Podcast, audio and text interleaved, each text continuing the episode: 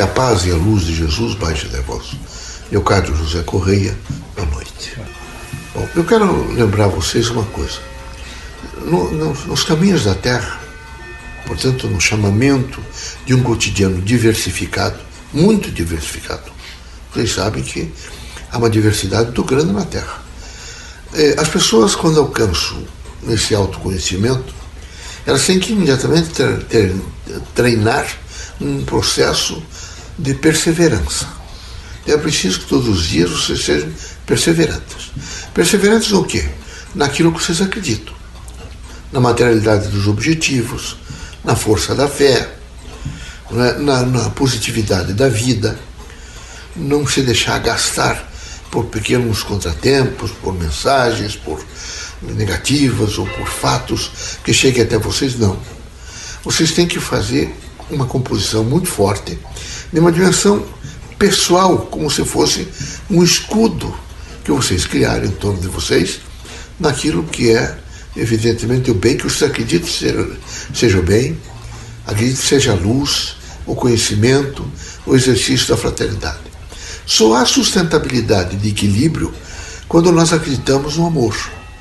O amor é uma linguagem silenciosa, mas altamente, vejo, capacitada para produzir em torno de cada homem e em toda a comunidade efeitos benéficos. E esse é o momento onde a humanidade inteira está às voltas com um elemento invisível e que tem provocado, nesse momento, grandes expectativas. Como na Terra não há nenhum só acontecimento, por mínimo que seja, que não traga lições exuberantes de transformações de comportamento, este vai transformar integralmente as estruturas sociais, políticas, econômicas, culturais, morais, éticas, jurídicas. Ela vai devagar atingindo, e na medida que ela for passando, ela vai, através da reflexão, que quando vocês necessariamente ficam quietos e pensam um pouco sobre o que estão vivendo, vocês fazem a volta à vida. E quando fizerem a volta à vida, eu vos aconselho que vocês rapidamente recomponham e deem unidade à história de vida de vocês. Cada um tem uma história. E vocês não têm a menor dúvida que a história mais bonita para cada um de nós é a nossa. Com os erros, com os defeitos, com, às vezes a falta de habilidade, mas ainda é realmente a nossa história de vida. E essa história de vida, ela se aglutina, se ajunta a nós, da unidade, e nos permite retirarmos dessa história de vida os elementos necessários para uma sustentabilidade do cotidiano. Eu preciso ser forte, eu preciso ser justo, eu preciso ter integridade, eu preciso. A Terra, nos últimos 50 anos, passou a fazer um curso de mentalidade de mentira. Então começou, começaram as crianças a aprender a mentir, todos passaram a mentir muito, mentir. E a mentira cria frequências negativas. Primeiro, porque ela não é, vejo, ah, verdadeira, ela, ela fica marginal da, da realidade, da verdade. O movimento em que vocês estão vendo, a vida é movimento, a vida é transformação. Se vocês tivessem dito a verdade, vocês estariam com um fluxo positivo em torno de vocês para administrar aqueles elementos que algumas vezes se fazem necessário administrar com mais pulso. São momentos, às vezes, de reveses. São, é a dor, que é uma sensação extremamente desagradável. Mas quando eu não menti, eu fiz a frutificação da vida de acordo com aquilo que eu alcancei, eu começo realmente não é, a receber benefícios. Benefícios através de uma filosofia de vida, me dá a condição de criar uma filosofia de vida que é de justiça, que é de amor, que é de valorização do meu próprio ser, valorizando todas as outras pessoas que estão ao meu lado. Então, é necessário, é fundamental que cada um tenha uma visão crítica de si mesmo e de seus objetivos. Eu estou na Terra a troco de quê? Estou na Terra buscando conhecimento. Estou na Terra com um corpo frágil, muito frágil. Vocês sabem que não, não pode elevar a temperatura, não pode baixar muito, muito frágil. Por mais que vocês, há pessoas, a gente conhece as resistências de vocês, mas tem eh, parâmetros extraordinários. Temperatura é um deles. Vocês sabem que não pode subir, não pode descer muito. Vocês têm que se manter dentro daquele padrão necessário para a manutenção, vejo, dos órgãos do corpo, da, da biologia, do corpo físico. Mas vocês também têm os chamados agastas emocionais, porque na, no, no, na interação da vida do cotidiano, vocês estão sempre conversando uns com os outros e vivenciando valores que vocês avaliam. É positivo, é negativo, e com isso vocês criam, às vezes, estresse. Vocês se angustiam, vocês se deprimem. Deus é, é, dotou o homem de um poder extraordinário, que é a prece. Aconteça o que acontecer, por mais difícil e às vezes cria a maior vulnerabilidade possível, vocês devem ter veja, a consciência de recolher a vocês, mesmo no meio de populações, não dá para ir para um quarto, não dá nesse momento para entrar num banheiro, não dá para ir para uma igreja, não dá para ir para um centro espírita, não dá pra, mas dá para entrar no meu organismo e na minha consciência e fazer prece. E a prece é um lenitivo, é um bálsamo, é um alimento para todas as horas. Então, a qualquer momento, em qualquer situação, difícil, eu sei que vocês estão vivendo um momento difícil. Vocês têm uma consciência de igualdade e sabem que há pessoas estão perdendo capital de vida, estão desencarnando antes do tempo, estão deixando de realizar um pouco o seu projeto, seus projetos de vida. Então, é necessário que nessas, nesses momentos, eu diria assim, de grande opressão, e até eu diria assim, de limitação, vocês de repente se sentem limitados, há uma coisa que não se limita nunca, é o poder da fé. Quando vocês são a fé, vocês imediatamente recolhem-se e, através da prece, com palavras muito sinceras, Deus, esse é o momento que estou pedindo para ligar-me mais à vossa essência. Que não me falte nesse momento o exercício daquilo que sei que sou, o bem. Faça de mim um homem melhor. Dê-me a possibilidade de viver o sentido pleno de justiça essa plenitude que seja a minha possível, mas que eu tenha a consciência dessa possibilidade de sentir o que é justo e o que é injusto. Que eu não cometa atrocidades, que eu seja bom, que eu procure limpar o pensamento vivendo as frequências da luz, da fraternidade, do amor, porque assim eu estarei nesse momento, não é, num quadro de saúde, de positividade, de maior interação com o próximo, portanto de equilíbrio. É necessário, nesse momento, particularmente aos espiritistas, entender a sua grande missão, veja, a sua manutenção da vida aqui na Terra, bem como a dimensão do encontro com os outros todos, para criar, veja, uma frequência maior que encontre toda a humanidade e que realmente se vença esse momento, que é um momento um pouco tentacular, difícil. Veja, sempre que vocês se reúnem, ficam mais próximos, e tem, às vezes, objetivos para vencer mesmo um, um, um, percalço ou uma situação que nesse momento está conturbando muito, como esse vírus, vocês criam um pouco de animosidade, porque há em vocês todos uma dimensão do contraditório.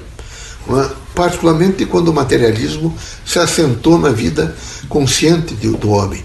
Aí ele quer sempre se colocar em primeiro lugar, ele quer tirar proveito de todas as coisas, ele quer usar as pessoas todas Veja a utilização da mulher pelo homem neste último século. É dramático. A vida sexual é vida de afeto, de amor e de respeito, de dignidade e de integração entre todos. Vocês foram devagar transformando e colocando dentro de pequenos projetos de vida é, uma possibilidade de utencilar, de fazer a utência de pessoas, de coisas, sem nenhum limite. Isso gerou, eu vejo, uma grande, grandes frações negativas, frequências negativas, que nesse momento se transformaram em desajustes do meio ambiente, desajustes da natureza, desajustes do biológico. Então, elementos, micro-organismos, que nesse momento se eh, faziam vida em animais, vocês já tiveram vários. Vejo o problema da vaca louca, que vocês denominaram assim, não é? É, procure nas, nesses meios de, de, de pesquisa o que é que a Inglaterra descobriu em torno desse processo eh, virótico, horrível, é? que tem provocado muitas mortes até hoje. Vejam as outras patologias todas. É, o homem, por exemplo, tem noção certa do que representa higiene e do que representa saúde pública em torno é, de dejetos, em torno de, de sanitarismo, mas ele, como o dinheiro ficou uma medida para que ele possa realmente ostentar né, um posicionamento social, casas, carro, os, os brinquedos. Parece até que o homem ficou tão criança quanto as crianças, no sentido de brinquedo. E ele esqueceu dos outros. Não são todos, meus amigos. Não são todos. Eu conheci uma determinada pessoa, espiritista, quando foi a nós, tinha 14 anos, em São Paulo Imediatamente sua família de classe média, modesta, frequentava um centro espírita próximo ali à capital e foi estudando com afinco a doutrina dos espíritos. Quando descobriu a doutrina dos espíritos com afinco, e já com uma certa idade, com 25 anos, e eles tinham se esforçado um pouco, é bem verdade, tinham se formado, naquela época ganharam mais dinheiro, porque era mais fácil até, era mais difícil de um lado, mas mais fácil para a composição de amealhar recursos materiais. E ficaram numa posição, mudaram-se para a capital, e quando mudaram-se para a capital, esse menino, que tinha, vejo, investido na leitura do Evangelho, que tinha lido a obra de Kardec, que conversava conosco no sentido espiritual e também no sentido intuitivo. Ele tentou, ficou seis meses, um ano, dizendo aos irmãos e aos outros que estavam se desviando. Vocês estão trocando aquilo que é permanente por uma coisa temporária. Vocês estão se materializando demais. Vocês não é só a frequência do centro espírita e o diálogo que vai trazer a vocês a possibilidade de vocês se espiritualizarem. E não teve dúvida, ele começou e ele começou a sentir que havia uma grande dificuldade dele manter-se na casa, porque a frequência era extremamente materialista, eram roupas, a compra de roupas, comprar outras casas mais modernas nas vias principais de São Paulo para aparecer, era procurar, por exemplo, até mesmo comprar títulos, não é? é, é quase nobiliários, que seriam, é? acabou a nobiliarquia no sentido de família, e começaram a aparecer o quê? os outros títulos, sempre. Alguns com justiça para a universidade, como professores, licenciados, bacharéis, doutores, mas também surgiram os outros. Então começaram a surgir as comendas. E aí ficou assustado quando viu o pai, os irmãos dizer que iam receber comendas especiais, que dali para frente teriam cartões com comendadores. Eu disse, não, isso não é para mim. Chamou o pai e a mãe Hoje é o último dia que eu fico aqui. Mas você está. Não. Eu optei por uma vida de recursos de uma ordem do espírito. E amanhã eu vou sair. Quero que a senhora veja o que eu posso levar. O carro eu ajudei a comprar. Eu tenho um carrinho pequeno, quero aqueles fortes antigos, vocês devem lembrar. Mas eu não estou interessado nisso, vai me atrapalhar. Eu vou voltar para a comunidade de onde nós viemos e vou me dedicar ao bem. E assim eu fiz foi trabalhar, ele trabalhava muito, vivia as suas expensas à custa do seu trabalho, eh, eh, de segunda a sexta, dedicado ao centro espírita, ajudando pessoas. Ele fazia psicografia, fazia mensagens, sempre um homem extremamente modesto, muito modesto, frequentador do bem, sempre com uma disposição de ajudar. Eh, não casou, dedicou-se integralmente ao espiritismo, no sentido evangelista, ia aos núcleos espíritas, às casas espíritas, e levava a mensagem. Até os últimos momentos da sua encarnação na Terra. Quando nós prestamos serviço a terceiros, imediatamente nós nos revitalizamos. A caridade é o alimento mais revitalizador da vida. E era preciso que os espiritistas não deixasse o conceito de que fora da caridade não há salvação, porque ela é a grande revitalizadora em todas as situações da dimensão da vida terrena. Deus seja conosco, Que Jesus os ilumine e que, de mãos dadas, nós possamos sempre ser o exemplo da tolerância, da compreensão, porque da dignidade. Ser o exemplo da fé, da esperança e da caridade, que somos a consciência no Criador. Deus seja conosco.